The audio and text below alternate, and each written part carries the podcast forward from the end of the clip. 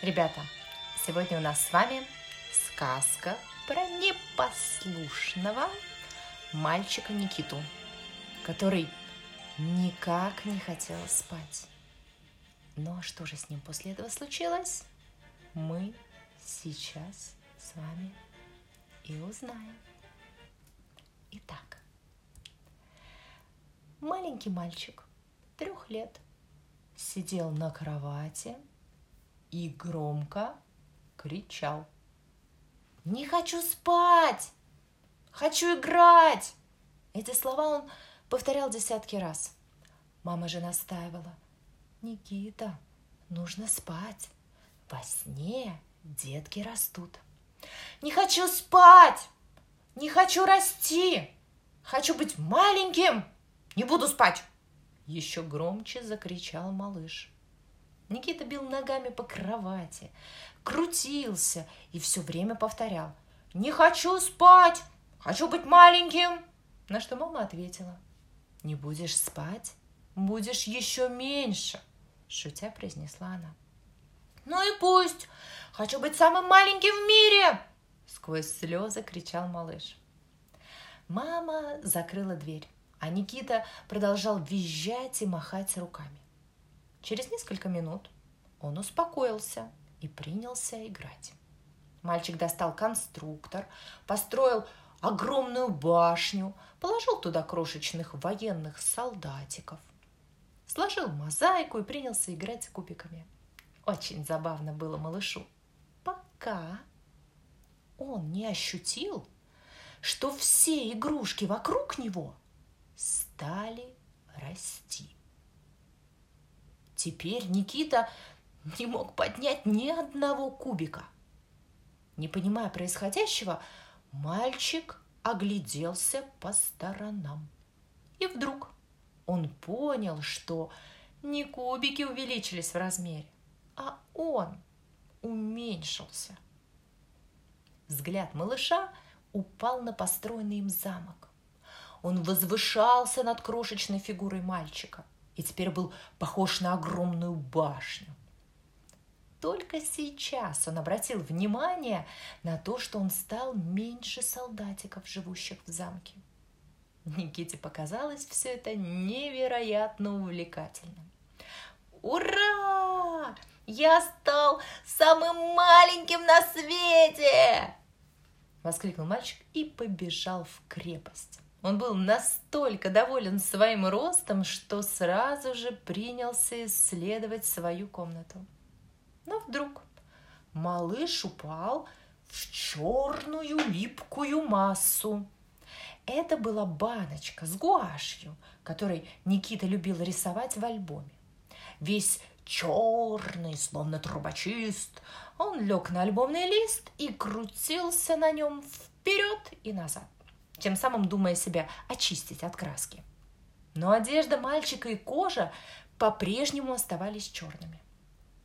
Тогда Никита увидел рядом стоящий стакан с водой для кисточек и сразу же прыгнул в него. Одежда и лицо вымылись, но мальчик совершенно не умел плавать, а стакан оказался чрезвычайно глубоким – барахтаясь, крича, прося о помощи. Он надеялся, что кто-нибудь услышит его. И, наконец, доплыв до кисточки, он выбрался из стакана. Никита потерял много сил и был полностью мокрым. Холодно было мальчику.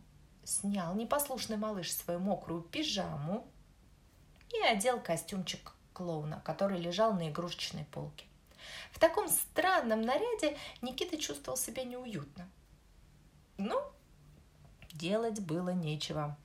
Сел малыш в игрушечную машинку, включил ее и поехал по комнате. Бух! Бабах! Машина врезалась в шкаф. От столкновения мальчик вылетел из нее и упал в ящик с игрушками – Хотел было Никита поиграть, но не мог поднять ни одну игрушку. А выбраться из ящика ему не удавалось. Опечалился малыш, заплакал. «Зачем? Я желал быть маленьким! Теперь никто то меня не услышат. Вдруг, откуда ни возьмись, прилетела огромная муха и схватила малыша за яркую одежду.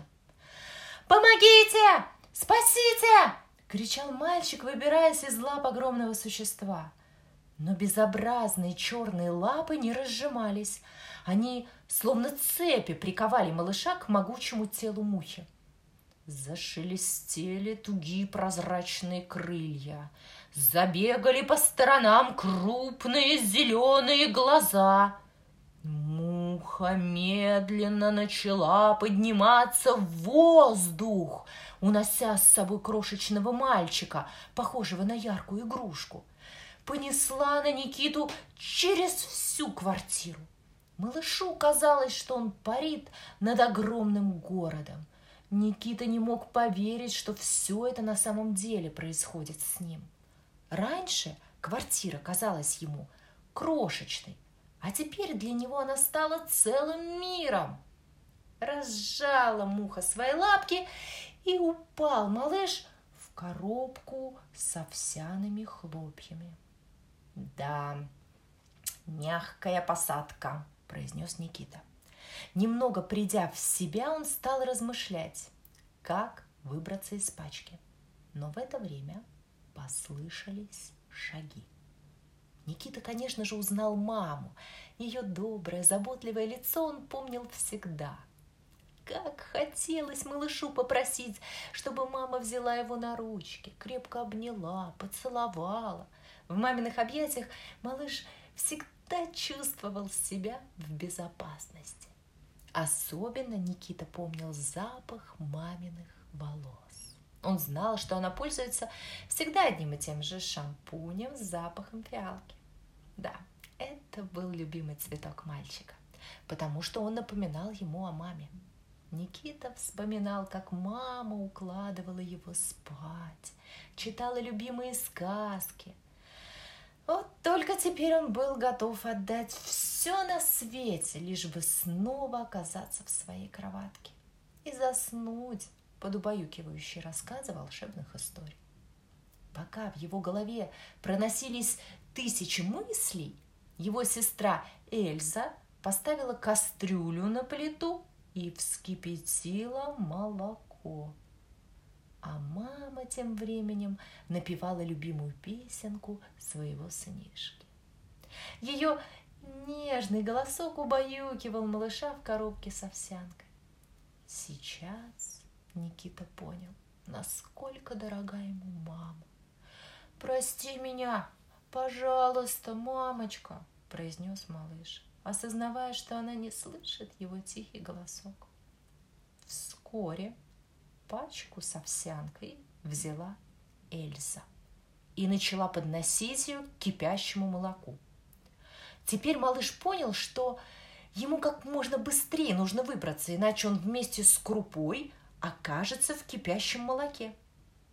Девочка неспешно наклонила коробку над кастрюлей, овсяные хлопья съезжали по стенкам, словно горная река, а Никита, барахтаясь в хлопьях, отчаянно кричал «Эльза! Эльза, я в коробке!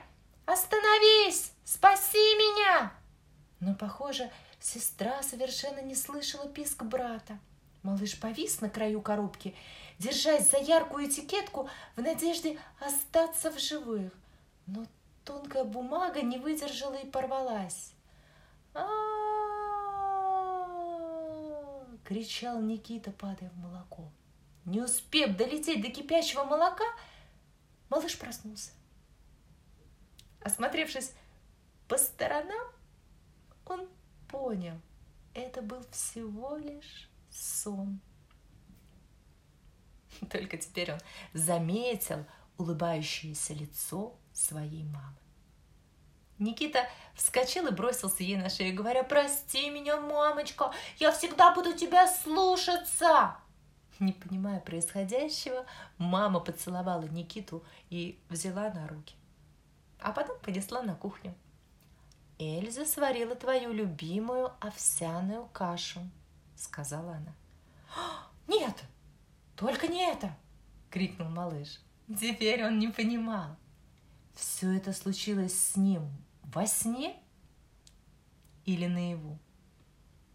И когда он кушал кашу, он очень внимательно всматривался в тарелку. Нет ли кого-нибудь в ней?